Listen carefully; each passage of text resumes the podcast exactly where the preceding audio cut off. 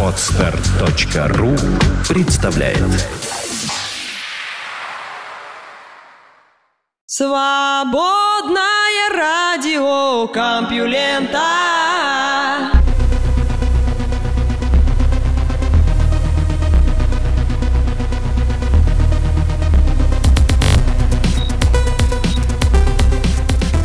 Здравствуйте, мои любимые слушатели свободного радиокомпьюлента. Вы слышите Лёшу Халецкого, а этот выпуск перв на неделе называется «В порту». Что свежего принесли волны инционного моря океан? Сейчас все расскажу. Наука и техника. Нобелевская премия по экономике вручена за важные практические разработки.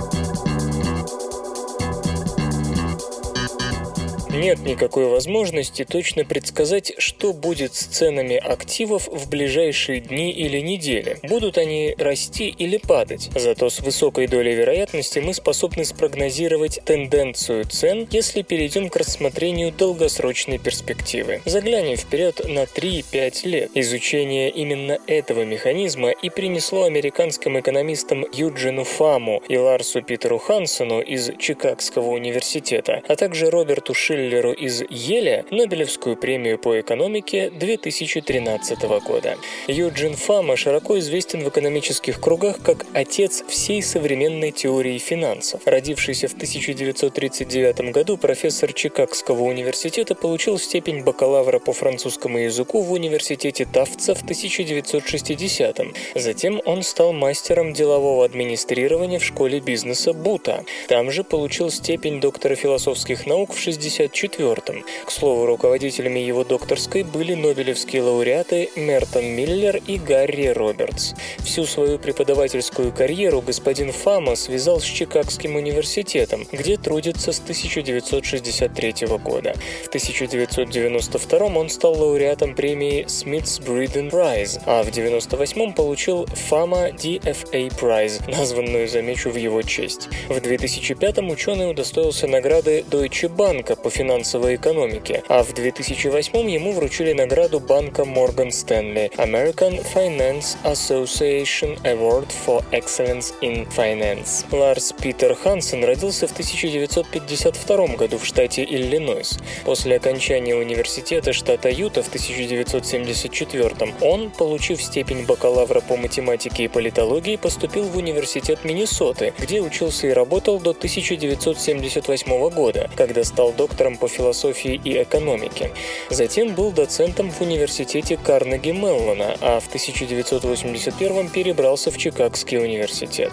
В 2006 господин Хансен получил приз Неммерс. В 2008 его заслуги отметил крупнейший североамериканский рынок финансовых деривативов CME Group, построенный путем объединения ведущих бирж Чикаго и Нью-Йорка. Ученого наградили CME Group MSRI Prize, ну а в 2010 2010 он был номинирован на BBVA Foundation Frontiers of Knowledge Awards. Роберт Шиллер родился в марте 1946 -го. Окончив в 67-м Мичиганский университет, он стал бакалавром искусств. На следующий год получил степень магистра в Массачусетском технологическом институте, а в 72-м все в том же MTI защитил докторскую по философии под руководством Нобелевского лауреата Франка Модильяни. В Ельском университете работает с 1980 1972 Как и Юджин Фама, господин Шиллер имеет награду Deutsche Bank Prize in Financial Economics, которую получил в 2009 Повторюсь, Нобелевский комитет называет это «важные практические разработки». На протяжении десятилетий ученые занимались исследованием изменения цены активов. Грамотная оценка активов, понимание тенденции изменения цен в долгосрочной перспективе критически важны для бизнеса и функционирования финансовых рынков.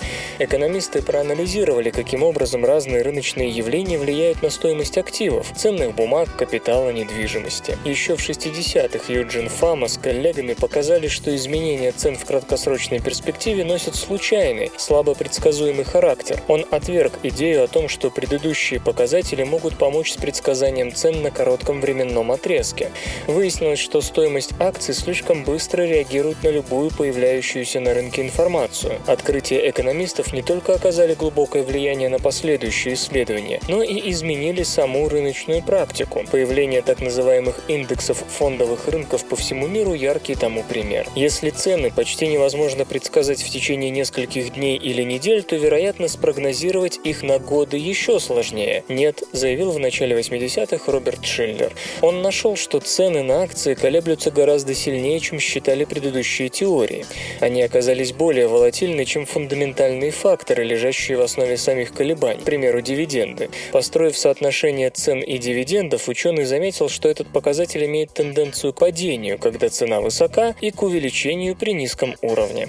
Эта закономерность оказалась справедлива не только для акций, но и для облигаций и иных активов. Один из разработанных экономистом подходов предлагает интерпретировать результаты с точки зрения рациональной реакции инвесторов на неопределенность цен. Высокая степень будущих доходов рассматривается как компенсация за приобретение рискованных активов в течение необычно рискованных фаз. Оказалось, что в какой-то момент бумаги относительно дешевы, а в какой-то относительно дороги. Если переложить это на долгосрочный период, на 3-5 лет, то можно допустить, что в момент роста цен на акции они сохраняют эту тенденцию определенное время и достигнут некоего уровня. Затем начнется такое же снижение. Причем тренд останется неизменным, даже если в краткие промежутки будут наблюдаться колебания. Позже господин Хансен разработал статистический метод, особенно хорошо показавший себя при проверке теории рациональной оценки активов. Используя его, ученый и его коллеги сумели найти подход к объяснению цен на активы. Это обобщенный метод моментов, способ анализа математических моделей, применяемый в том числе для тестирования гипотез Юджина Фама и Роберта Шиллера. Другой подход ориентирован на отклонение от рационального поведения инвестора. Так называемые поведенческие финансы учитывают институциональные ограничения, скажем, лимиты заимствования. Итак, нынешние лауреаты заложили фундамент для современного понимания цен на активы. Последний в чем-то полагается на колебания отношения цены к риску, а в чем-то на поведенческие модели и колебания на несовершенном рынке. Для чего мы пьем кофе? Среди многочисленных веществ-стимуляторов кофеин стоит особняком. Во-первых, он не запрещен и его можно употреблять в любом возрасте, если только мы не говорим об особых диетических ограничениях. Во-вторых, он абсолютно доступен всем и каждому. Главные источники кофеина – это чай, шоколад, кола, энергетические напитки и, разумеется, кофе. Большая часть всего потребляемого кофеина, почти 80%, находится именно в кофе, но в мире ежегодно выпивается примерно 500 миллиардов миллиардов чашек этого напитка. Мы пьем кофе, когда нам нужно проснуться, разогнать умственные способности, однако кофеин служит стимулятором не только для психики. Довольно давно известно, что кофеин повышает чисто физическую выносливость, а потому он пользуется особой любовью у марафонцев и пловцов на длинные дистанции. Позже выяснилось, что кофеин помогает не только при длительных усилиях, но и на коротких рывках, когда результат нужно получить за минимум времени, то есть теперь его свободно могли использовать, например, спринтеры. Что до DOS, то еще 10 лет назад считалось, что для физической мобилизации нужен довольно внушительный объем кофеина, куда больше, чем можно получить вместе с несколькими чашками кофе.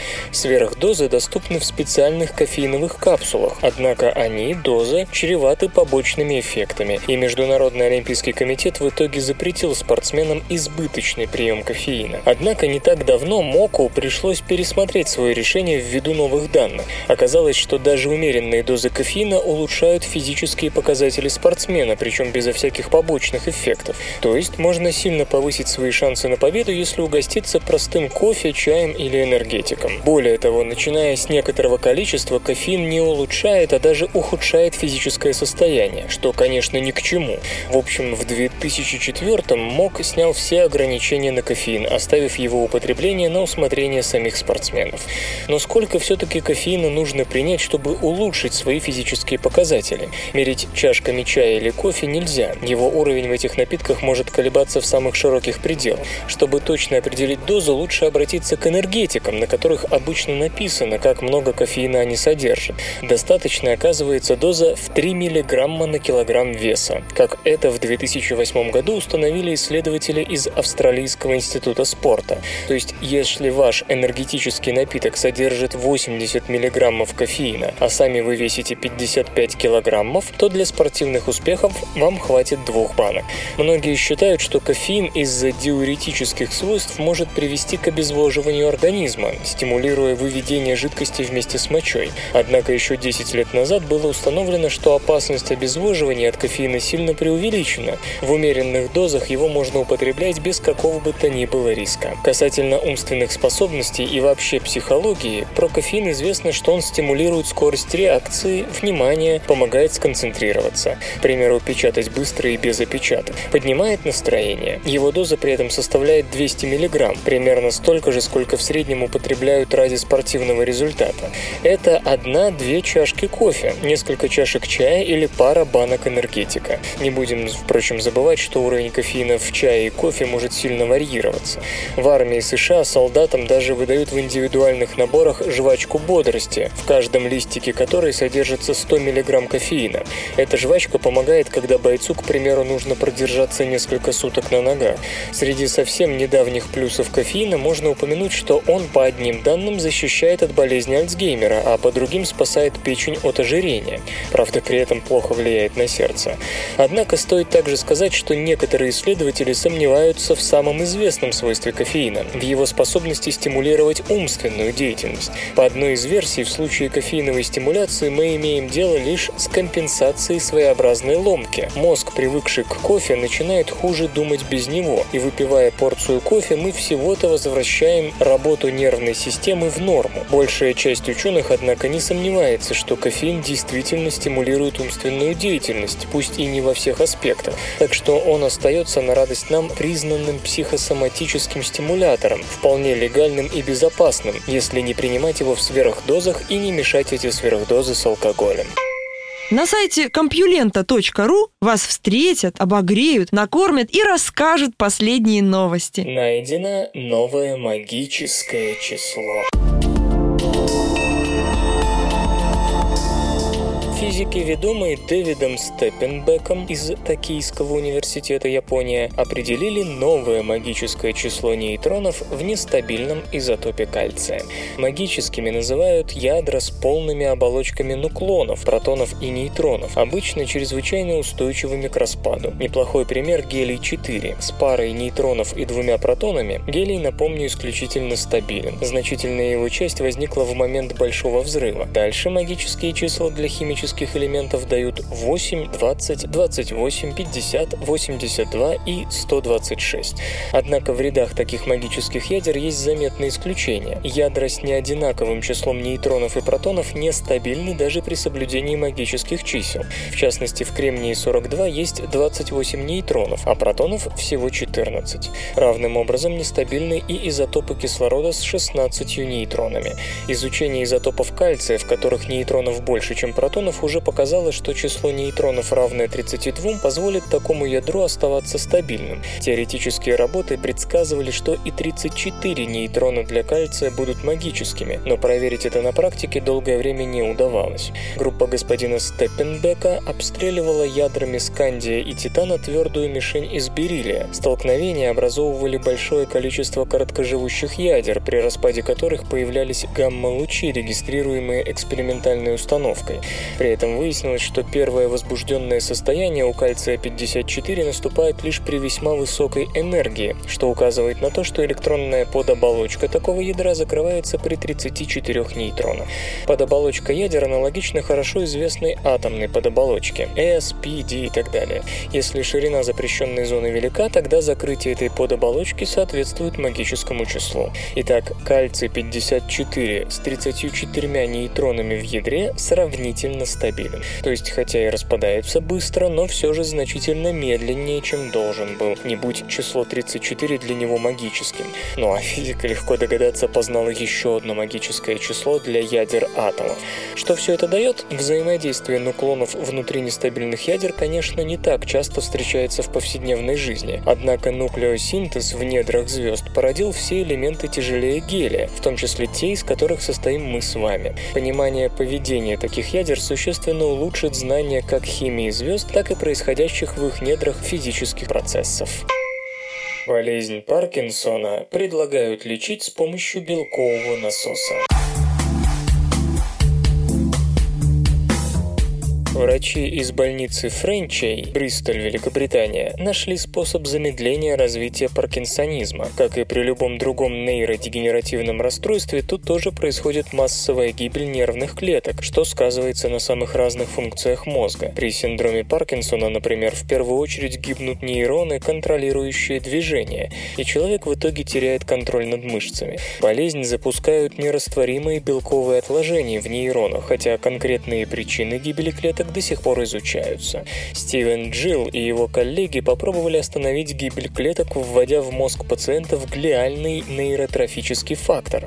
Этот белок стимулировал рост нервных клеток, а поступал он через особую систему трубок и катетеров из резервуара, закрепленного за ухом больного. То есть в качестве лекарства тут выступает портативный насос, который мало-помалу качает в мозг целебный белок. Понятно, что такое устройство нельзя ввести без нейрохирургического вмешательства. Однако 6 пациентов, которым его поставили, нормально чувствуют уже месяц после операции, что говорит о том, что сам по себе метод вполне безопасен. Теперь врачи ищут новых добровольцев, чтобы на более крупной выборке посмотреть, насколько помогает столь неординарный способ лечения. Можно ли с помощью постоянной инъекции белка GDNF затормозить развитие симптомов болезни Паркинсона. До тех пор, пока у них не будет данных хотя бы о нескольких десятках больных, обсуждать метода медики не будут. Ученые уже давно ищут способ приспособить глиальный нейротрофический фактор для лечения синдрома Паркинсона. Исследования показали, что он может оживлять нейроны, пораженные болезнью, так что они начинают расти и, в принципе, способны восстановить разрушенные нейронные сети. Однако с применением этого белка на практике возникла проблема. Чтобы пропихнуть его в мозг к больным нейронам, нужно как-то преодолеть мощный гематоэнцефалический барьер, который не пускает к мозгу ничего постороннего. Как видим, барьер преодолели довольно своеобразным и может быть не совсем удобным способом с помощью инъекционного имплантата. Но в лечении нейродегенеративных болезней пока что особых успехов нет, поэтому тут, как говорится, любые средства хороши, лишь бы помогло. Вслух и с выражением читаю стихотворение. Евгений Винокуров «Она».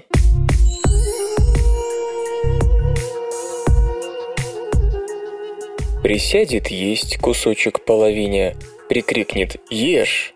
Я сдался, произвол. Она гремит кастрюлями, богиня. Читает книжку, подметает пол. Бредет босая в мой пиджак одета. Она поет на кухне поутру. Любовь? Да нет, откуда, вряд ли это. А просто так уйдет, и я умру. Наука и техника. Телеграф от семафора к электрической революции.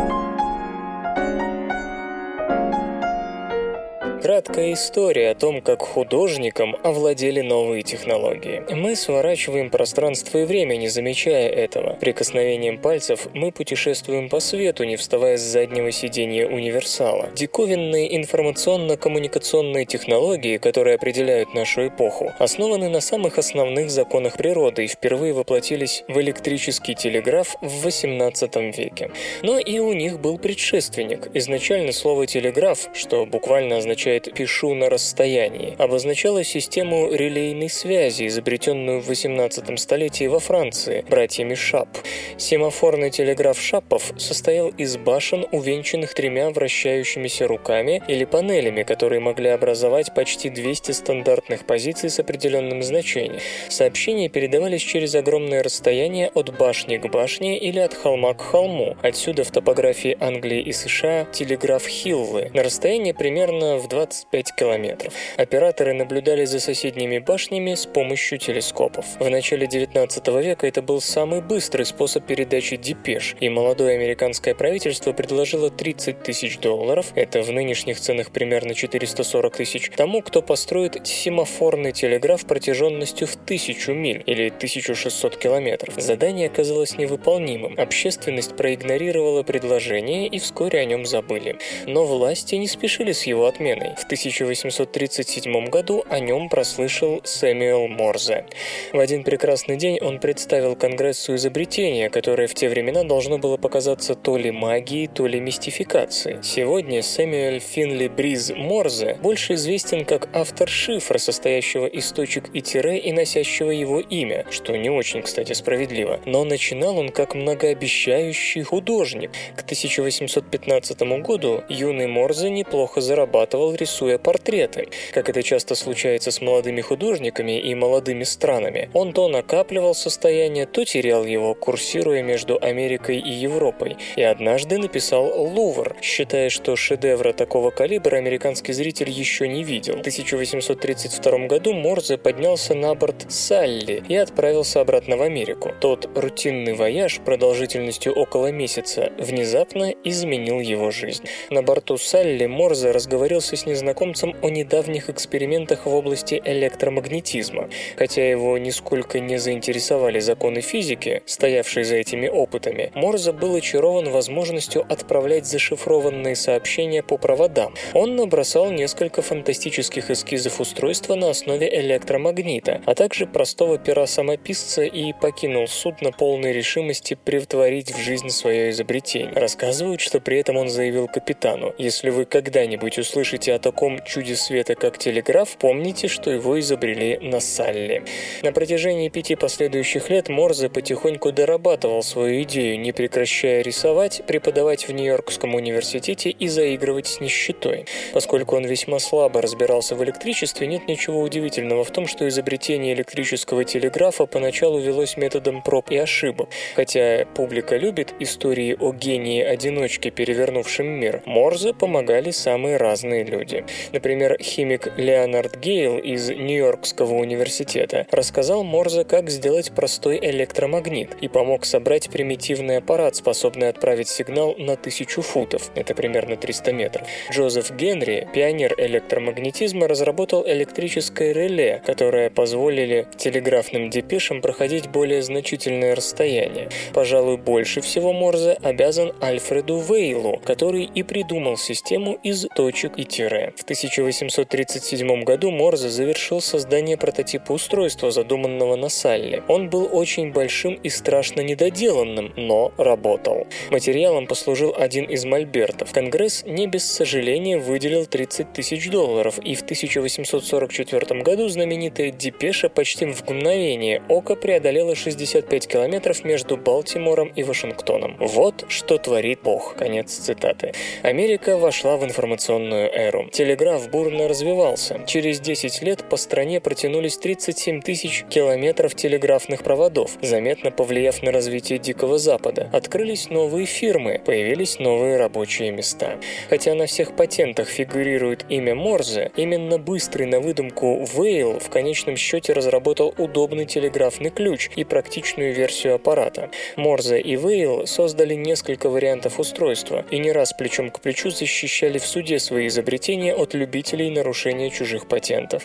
Конкуренты находили самые изощренные способы обойти патенты Морзе, создавая усовершенствованные или идиосинкратические версии телеграфа. Разрабатывались и забрасывались новые машины, организовывались и распадались компании-операторы, строились и ликвидировались линии связи, а телеграф продолжал жить, постепенно объединяя страну. К 60-м годам 19 века большинство патентов Морзе приобрела компания Western Union Telegraph, которая объединила лучшие стороны всех видов телеграфа и дала начало трансконтинентальной телеграфной сети. Впервые пространство и время сжались в Америке 19 века, и внезапно расстояния перестали казаться столь огромными.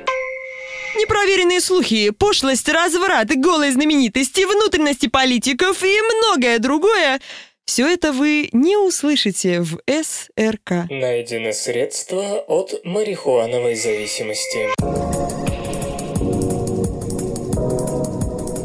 Марихуана, пожалуй, единственный наркотик, которому нашли применение в медицине. Было показано, что ее самое известное действующее вещество, тетрагидроканнабиноид, помогает при хронических и фантомных болях и при некоторых психоневрологических заболеваниях. Кроме того, некоторые другие каннабиноиды деятельно участвуют в терапии эпилепсии и даже могут препятствовать ожирению и диабету. Однако даже при медицинском использовании марихуана может вызвать привыкание. Человек начинает употреблять больше, чем надо, и даже тогда, когда не надо. Справиться с этим побочным эффектом должны помочь результаты, полученные в Национальном институте наркозависимости и медицинской школе Миролендского университета, оба США. Как известно, марихуана, подобно никотину и опиатам, вызывает эйфорическое удовольствие, действуя на дофаминовую систему. Нейромедиатор дофамин используется нейронами центра удовольствия, и чем выше его уровень, тем сильнее приятное ощущение. Наркотик же как раз и вызывает повышение уровня нейромедиатора. С другой стороны, некоторое время назад Роберт Шварц из Мэрилендского университета и его коллеги выяснили, что дофаминовая активность мозга сильно зависит от кинуреновой кислоты. Оставалось посмотреть на то, как кинуреновая кислота будет влиять на эффект от марихуаны. Ученые использовали вещество, повышающее уровень кинуреновой кислоты в мозге, и когда это вещество давали мышам после дозы тетрагидроканнабинола, то специфическая дофаминовая активность в центрах удовольствия у животных была не такой высокой. То есть кинуреновая кислота подавляла взаимодействие нейронов удовольствия с дофамином, связываясь, по-видимому, с теми же рецепторами, которые предназначены у клеток для этого нейромедиатора. Еще более впечатляющими оказались результаты поведенческих экспериментов, когда обезьян подсаживали на тетрагидроканабинол. У животных в клетке был рычаг, который они могли нажимать и получать порцию наркотика, и приматы доходили до настоящего остервенения, нажимая на волшебную кнопку едва ли не ежесекундно. Однако после порции вещества, поднимающего уровень кинуреновой кислоты, потребление тетрагидроканабинола падало на 80%. В другом эксперименте обезьянам уменьшали дозу наркотика, которую те получали с каждым нажатием на рычаг. В итоге животные вовсе переставали нажимать на рычаг, но в этот момент им вдруг вводили порцию тетрагидроканабинола, и обезьяны тут же вновь принимались давить на кнопку. Но если перед этим у них повышали уровень кинуреновой кислоты, рецидива не было, и после случайной порции наркотика зависимость не воскресала. Открытое средство потенциально вполне способно освободить от зависимости, причем не только от марихуановой, но и от никотиновой, и вообще от любой, которая возникает из-за прилива дофамина в мозге. При этом надо понимать, что медицинские свойства марихуаны такое лекарство влиять не может, хотя это требует дополнительной проверки. И такая же проверка понадобится для оценки вероятности побочных эффектов от кинуренового лекарства. Мозг, особенно человеческий, система сложная. Дофамин используется не только в центре удовольствия, и кто знает, как скажется повышение уровня кинуреновой кислоты на остальных функциях нервной системы.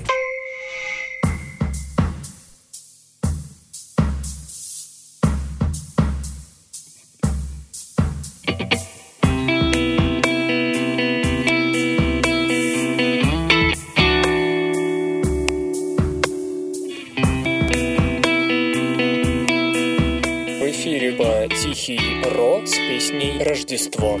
Сегодня ангел спустился на землю На тростниковых крышах альфы шепотом пели Мой пегас поранил крыло мы забудем про боль, мы с тобой одно Сегодня ангел спустился на землю Тростниковые крыши поглотили метели. Твой пегас поранил крыло Мы идем до утра в Рождество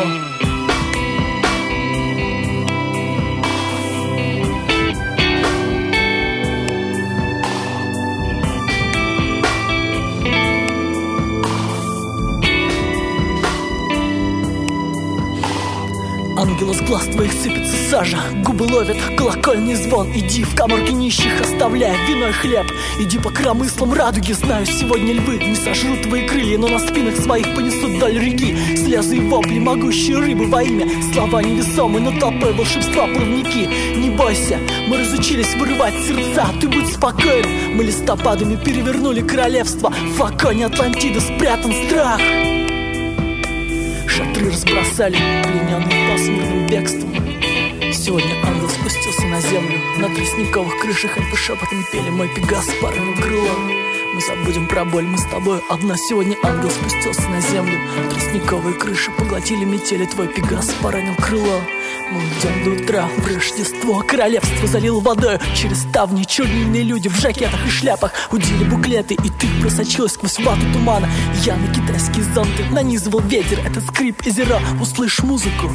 Тление листьев, как ночью тихнут немые Но все познающие. Унылые хлебки столового чая С изнанки на изморозь. Ты не прячешься от плавленных игл То жгучие звуки полуночи. Сквозящий запах мочи Кружили вокзальные призраки крылья рухнув от шелухи Соднили тень мою, но ты распял огонь в себе Меня заставил выстоять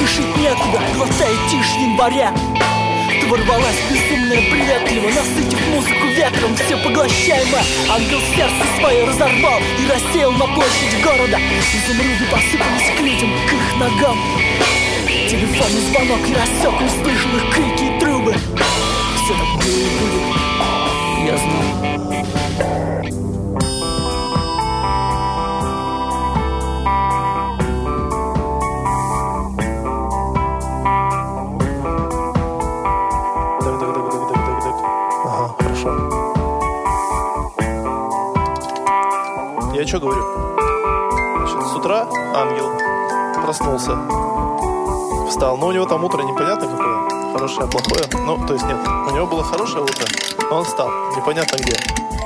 Может быть, он не встал, может быть, ангелы это наоборот, они как бы стоят, стоят, потом лег, и как бы утро наступило, возможно. Да, выпил чашечку чая, может быть, и что там ангелы пьют. В Германии возобновляется производство каучука из одуванчиков.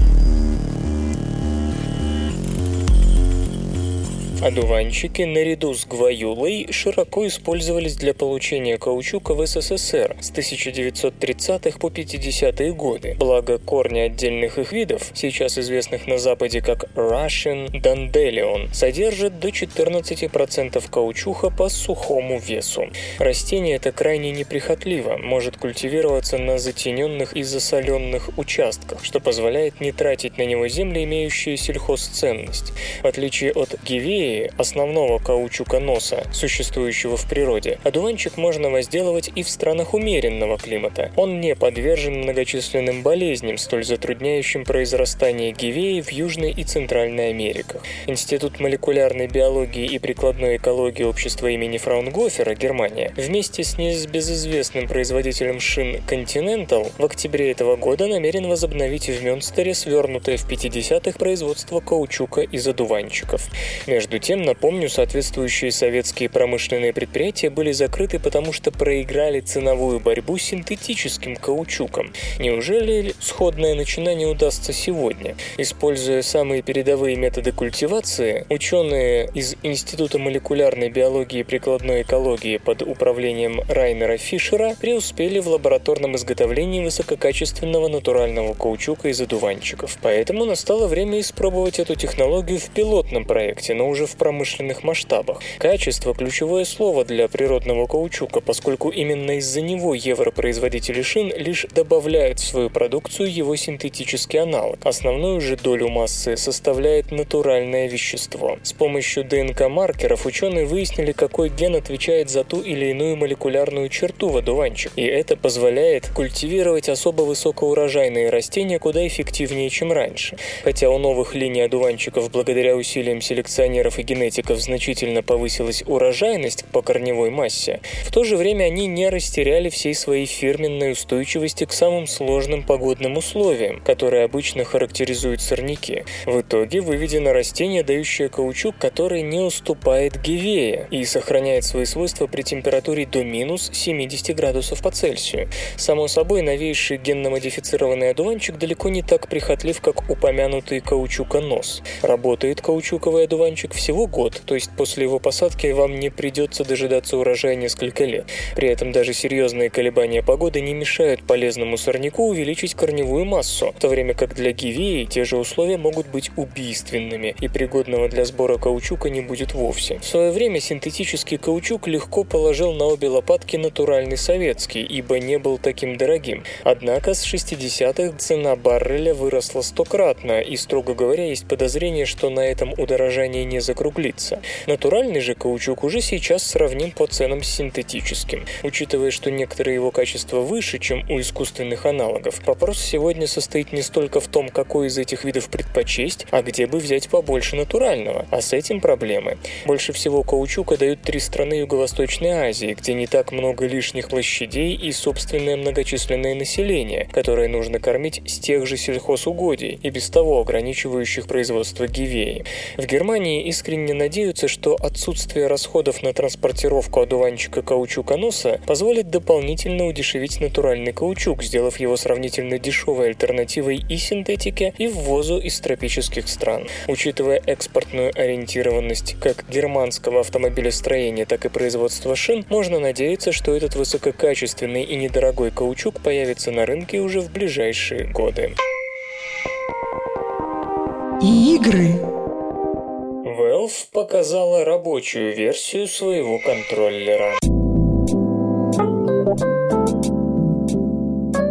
Steam контроллер, манипулятор компании Valve, создаваемый для Steam машин, наконец-то был явлен обычным игрокам. В опубликованном видео производитель демонстрирует, как устройство будет работать в различных играх. Анонс новинки состоялся в конце сентября. Тогда же манипулятор, точнее его первый прототип, дали протестировать некоторым девелоперам. Что ж, сейчас мы можем и сами взглянуть на работу контроллера. Его функциональность проверялась на нескольких играх, в том числе тех, чье управление под новинку не переделывалось. Главное, что мы увидели, возможность настройки поведения геймпада в зависимости от запускаемого проекта. Первые показали пространственную головоломку Portal 2. Вместо аналоговых стиков устройство снабжено двумя трекпадами, обеспечивающими разрешение, как у хорошей игровой мыши. Левый трекпад был настроен таким образом, что стал аналогом кнопок WSAD, то есть отвечал за движение персонажа, как во всех привычных играх от первого лица. Правая сенсорная поверхность заменила мышь. В отличие от традиционных джойстиков, переводящих аналоговый сигнал в направление движения, трекпад работает больше как мышь, трансформируя определенное количество движений пальцев в пропорциональные перемещения в игре. Похожим образом манипулятор ведет себя в проекте Counter-Strike Global Offensive. Из того, что показано, стало ясно, что Steam контроллер позволяет отслеживать относительное положение пальца, то есть скорость и направление его смещения относительно точки первого касания. От абсолютных показателей, когда отсчет ведется относительно центра сенсорной поверхности, было решено отказаться. Хотя последний вариант тоже возможен, в этом выбор отдают на откуп девелоперам. Ну а Valve замечает, что придуманная схема позволяет играть с той же точностью, какую обеспечивает мышь, и отказаться от функции автоматического прицеливания и прочих хитростей, на которые приходится идти авторам консольных проектов. Кстати, трекпады способны определять ускорение и создавать эффект инерционного движения, когда камера продолжает двигаться, даже после того, как вы отпустили манипулятор. Кроме того, в видео попали игры, которые, казалось бы, вообще не предназначены для геймпадов. Это инди-проект Papers, Please и Цивилизация 5. В первой игре Valve показала возможность использования сразу двух трекпадов как аналогов мыши. Таким образом обеспечивается быстрое перемещение курсора по экрану. Как следует из ролика, когда вы меняете активную поверхность, курсор быстро перемещается из одной половины экрана в другую. Нечто похожее, кстати, мы видели в некоторых iOS-играх, к примеру, в Beat Pilot. Ну а в Civilization 5 трекпады управляли камерой и движением курсора, в то время как кнопки, расположенные на задней части манипулятора, отвечали за масштабирование картинки. Конечно, не подержав контроллер в руках, сложно составить окончательное мнение. Если верить девелоперам, привыкнуть к нему можно быстро. Точность работы действительно соответствует мыши, и в тестируемых играх неудобства замечено не было. Особо подчеркивается, что компании удалось решить одну из главных проблем сенсорных панелей, а именно разобраться с тактильной отдачей, сопротивлением джойстика, которое дает ощущение того, как далеко вы отклоняете контроллер. Авторы устройства используют сверхточную тактильную обратную связь на основе двух линейных резонансных приводов. С помощью пары утяжеленных электромагнитов, прикрепленным к обоим трекпадам, у игроков не будет создаваться впечатление сопротивления контроллера. Увы, показанный образец не имел сенсорного экрана, который должен располагаться в центральной части манипулятора и выводить дополнительную игровую информацию, а также служить еще одним средством ввода. Возможно, такую модель получат те, кого отберут для испытания прототипов консоли. Исторический анекдот. В начале 20 века один молодой актер в Париже получил в наследство от матери старинный чайный сервиз. Антиквар, которому он показал его, оценил сервиз в 500 тысяч франков, заявив, что такой сервиз по карману только Ротшильду. Актер отправился к барону Ротшильду, предварительно загримировавшись глубоким стариком. Ротшильд осмотрел сервиз и сказал, что готов заплатить 500 тысяч франков, но актер предложил вместо этого выплачивать выплачивать ему ежегодно 40 тысяч франков до самой смерти. Ротшильд охотно дал согласие, и с тех пор в определенный день старик ежегодно являлся получать свой пенсион. Через пять лет Ротшильд осведомился, жив ли старик. Узнав, что тот продолжает приходить за деньгами, барон попросил привести его к себе. «У вас, однако, очень здоровая натура», — сказал ему Ротшильд, когда тот пришел. «Сколько же вам, собственно, лет?» «Почти двадцать восемь», — ответил ему пенсионер, снимая парик и накладную бороду. Ротшильду так понравилась его шутка, что он продолжал выплачивать актеру и в дальнейшем оговоренную сумму. Наука и техника. Облака формируются под определенным соусом. Одна из самых необычных гипотез гласит, космические лучи, заряженные частицы из-за пределов Солнечной системы, которые постоянно бомбардируют Землю, играют значительную роль в управлении нашим климатом. Утверждается, что это важный фактор формирования облаков, ибо он влияет на создание ядер конденсации путем ионизации молекул, которая заставляет их слипаться. Поскольку солнечное магнитное поле отклоняет космические лучи, их количество и, следовательно, число облаков облаков на Земле колеблется в зависимости от солнечной активности. Гипотезу отстаивают Хенрик Свенсмарк из Датского национального космического института и Джаспер Кёркби из Европейского центра ядерных исследований. Именно они время от времени помешивают кипящую кашу, не давая гипотезе сойти со сцены. На ускорителе частиц в ЦЕРН господин Кёркби организовал эксперимент с говорящим названием Cloud для проверки механизмов, ответственных за космическую гипотезу. Энергичные Разные частицы из ускорителя направляются в камеру, находящуюся под пристальным наблюдением, где измеряются любые мельчайшие частицы. Многие из них, например, сажа или морская соль, способны образовывать ядра конденсации, но около половины облаков конденсируются на каплях серной кислоты. Первые результаты подтвердили, что экспериментальные космические лучи действительно способствуют образованию частиц, хотя тем, которым удалось сформироваться, предстоит впоследствии вырасти намного больше, прежде прежде чем они смогут выступить в роли ядер конденсации. Но были и сюрпризы. Во-первых, скорость, с которой образовывались частицы, оказалась значительно ниже наблюдаемой в атмосфере. Во-вторых, несмотря на все попытки предотвратить попадание в камеру Вильсона посторонних частиц, соединения азота проникли почти во все частицы. В дальнейшем ученые уже намеренно добавили простые азот-содержащие органические соединения, амины, в камеру. Считалось, что амины действительно играют роль в формировании этих частиц, но не было известно какую. Серная кислота в частицах становится результатом реакции диоксида серы, гидроксида и воды в атмосфере. Чтобы эти сгустки серной кислоты могли вырасти, должен появиться волшебный помощник, который удержит молекулы воедино, то есть не позволит им вернуться в газовую фазу. Хорошо известно, что в таких случаях на помощь приходит аммиак, но эксперимент показал, что ту же роль способны выполнять и амины. Добавление лишь нескольких частей аминов на триллион, а такую концентрацию вы найдете в атмосфере, повысило скорость образования частиц в камере Вильсона в тысячу раз по сравнению с данными предыдущих экспериментов. Именно такую скорость мы наблюдаем в атмосфере. Около половины аминов в атмосфере – результат природных, не антропогенных процессов, а остальное – продукт животноводства. Поскольку концентрация меняется с течением времени или от места к месту, амины могут отчасти объяснить вариативность формирования облаков. Возможно, при отсутствии аминов ту же роль играют другие соединения. Исследователи отмечают, что один из методов, предложенных для удаления СО2 из промышленных выбросов, основан на использовании аминов, что позволит увеличить их количество в атмосфере. Разумеется, прежде надо выяснить, какое воздействие этот метод окажет на облака. Но вернемся к космическим лучам, ведь на самом деле все затевалось ради них, а не аминов. Так вот, они разочаровали. Когда в камере присутствовало увеличенное количество амина, никаких видимых различий в скорости образования частиц в присутствии или без экспериментальных космических лучей не наблюдалось. Ионизация некоторых молекул влияла на ситуацию только в том случае, когда образовывалось очень мало частиц.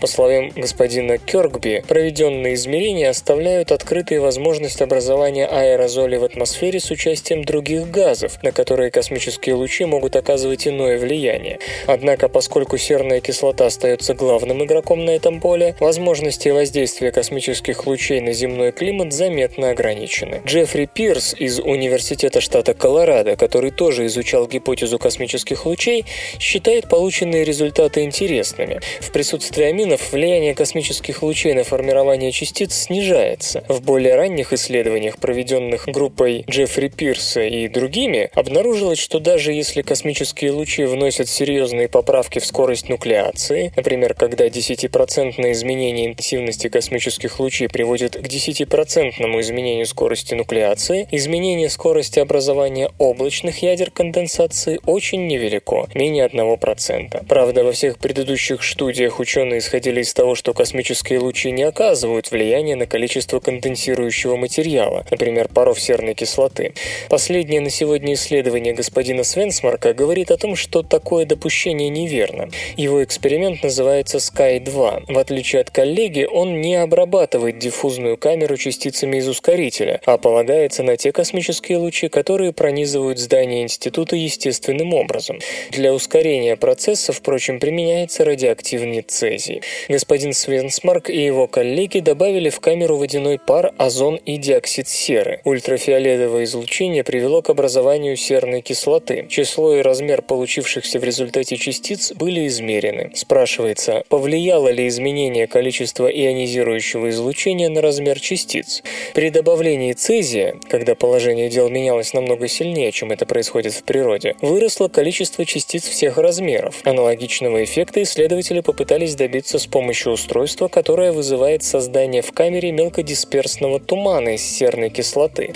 Однако таким образом удалось повысить количество только мелких частиц, но не крупных. Ученые полагают, что ионизирующее излучение, возможно, способствует увеличению парообразования серной кислоты окружающей частицы. Если бы вы создаете более мелкие частицы, снижая количество пара, частицам все труднее расти, ибо у них меньше пищи. Наверное, космические лучи увеличивают производство серной кислоты из диоксида серы, то есть связь между космическими лучами и облаками действительно существует, но она совсем не та, которую предполагали. Хотя утверждение о том, что флуктуации космических лучей несут ответственность за важнейшие изменения климата, до сих пор не доказаны, недавние исследования не обнаружили корреляции между входящими космическими лучами и облачностью последних десятилетий. Далеко не все ясно. Даже если космические лучи сами по себе окажутся на вторых ролях, работы вроде тех, которые проводят проект Cloud, помогают лучше понять физические и химические основы образования облаков. Свободное радио Компьюлента. Армия США готовится к выводу наземных роботов на поле боя.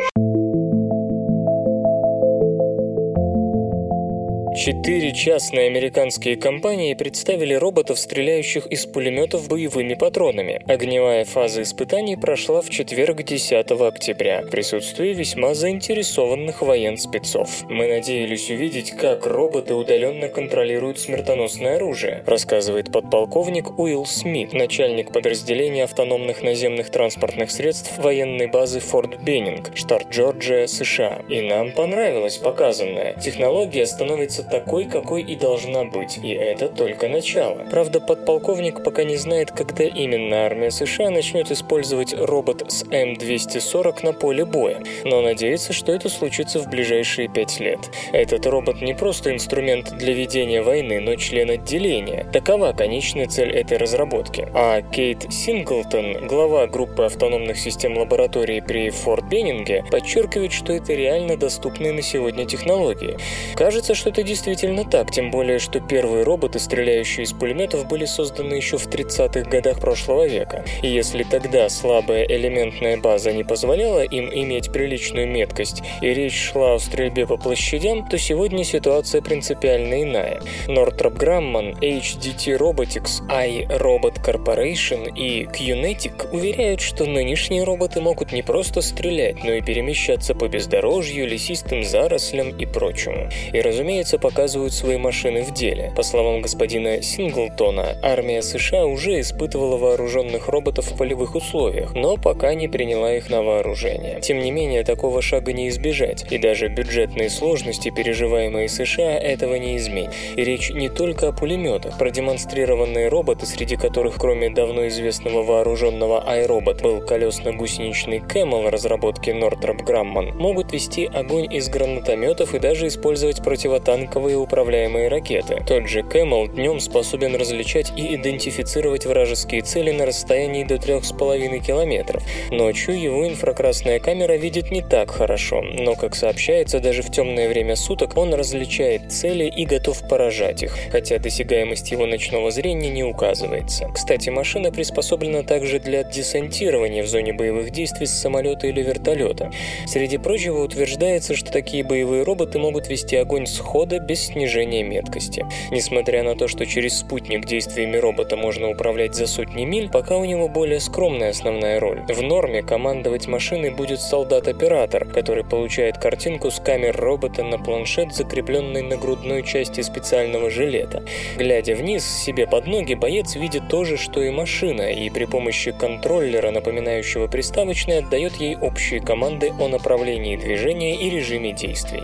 Жилет вместе с батареями весит 4,5 килограмма, то есть не стесняет своего носителя. Разработчики давно начали свои изыскания. Машины, к примеру, спасают солдатские жизни, работая с импровизированными взрывными устройствами. Да, пока не без сложностей, роботы не особо подвижны, их могут захватить, а потом перевооружить враги. И действительно, в отличие от беспилотных летательных аппаратов, наземные машины должны быть готовы к чрезвычайно сложным перемещениям, к успешному преодолению множества разнородных препятствий. А недавний инцидент с американским беспилотным летательным аппаратом на Ближнем Востоке показывает, что перехват информации, получаемой от роботов, и даже захват управления вполне реальные задачи. Однако мобильность на сложной местности худо-бедно растет, а системы идентификации и самоликвидации, равно как и закрытые каналы связи с боевыми роботами, находятся в фазе самого активного развития. Хотя, конечно, гуманоидные машины, способные раньше солдат появляться в зоне боевых действий, открывать двери и карабкаться по лестницам – это лишь перспектива перспектива ближайших 20-40 лет.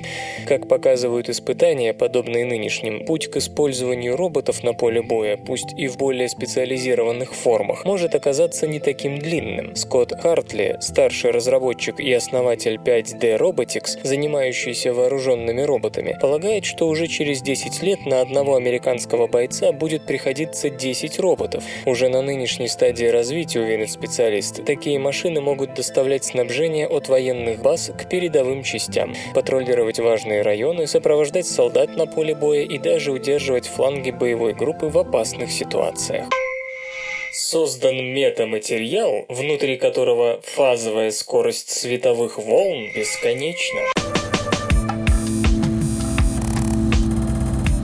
Ученые из Института атомной и молекулярной физики Нидерланды и Пенсильванского университета США представили материал, придающий видимому свету почти бесконечную длину волны. Новинка, состоящая из перекрывающихся слоев серебра и нитрида кремния, эксплуатирует довольно необычный подход. Скорость распространения световых волн в среде, обладающей световой дисперсией, бывает фазовая и групповая.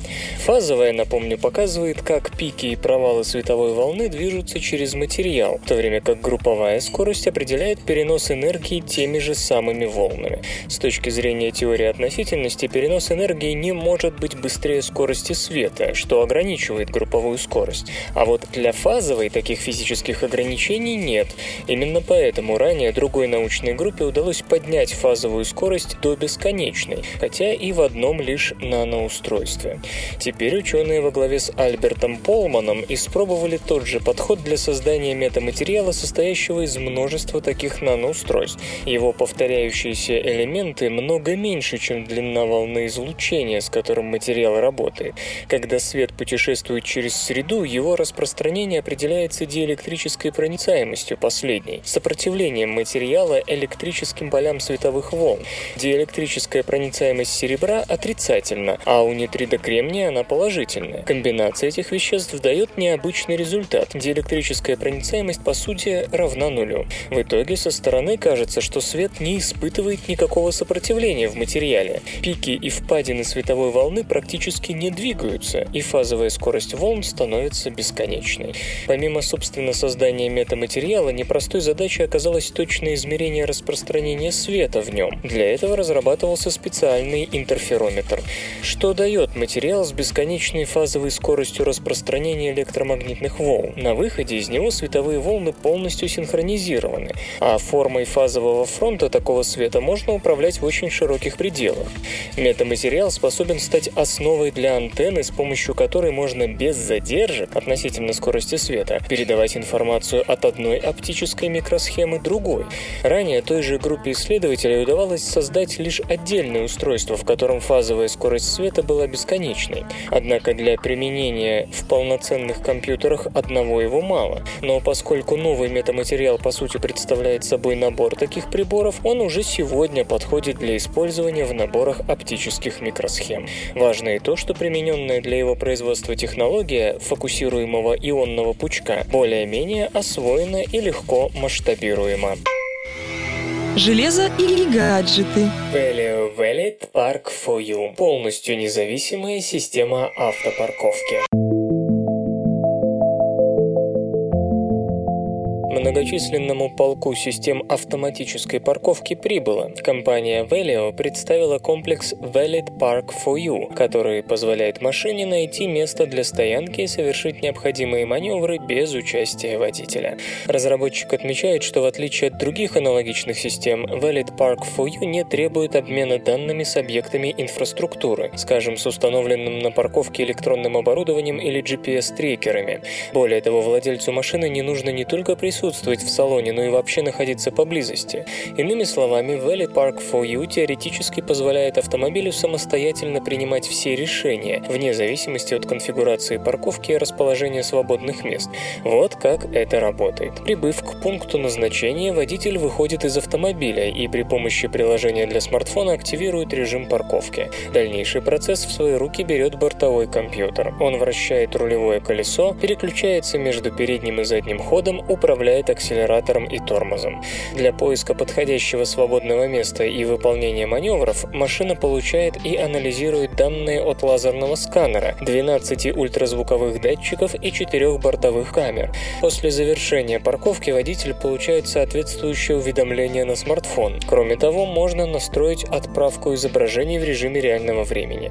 Владелец может также удаленно активировать систему Valid Park for You, дабы машина к заданному времени самостоятельно подъехала к выезду с парковки. Но остается несколько вопросов. Не совсем понятно, как поведет себя автомобиль, если на стоянку попросту не вбиться. Нет свободных мест. Велио заявляет, что машина с парковочным автопилотом будет искать подходящий карман до тех пор, пока не найдет. Однако колесящее по стоянке авто с пустым салоном будет выглядеть по меньшей мере странно. К тому же непонятно, кто возьмет на себя ответственность в случае ДТП. Владелец транспортного средства или разработчик Valid Park for You. Так или иначе, но Valio пока не уточняет, когда и на каких моделях автомобилей может дебютировать разработка. А на днях мы рассказывали о двух других автоматических системах парковки. Комплекс Ford Fully Assisted Parking Aid, полагающийся на ультразвуковые сенсоры, позволяет автомобилю самостоятельно вращать рулевое колесо, переключаться между передним и задним ходом, управлять акселератором и тормозом. Водитель при этом может покинуть салон и наблюдать за парковкой со стороны. Ну а вторая похожая система, предложенная компаниями Clarion, Hitachi Automotive Systems и просто Hitachi, получает всю необходимую информацию от четырех монокулярных камер. Компьютер. Лента. Подкаст.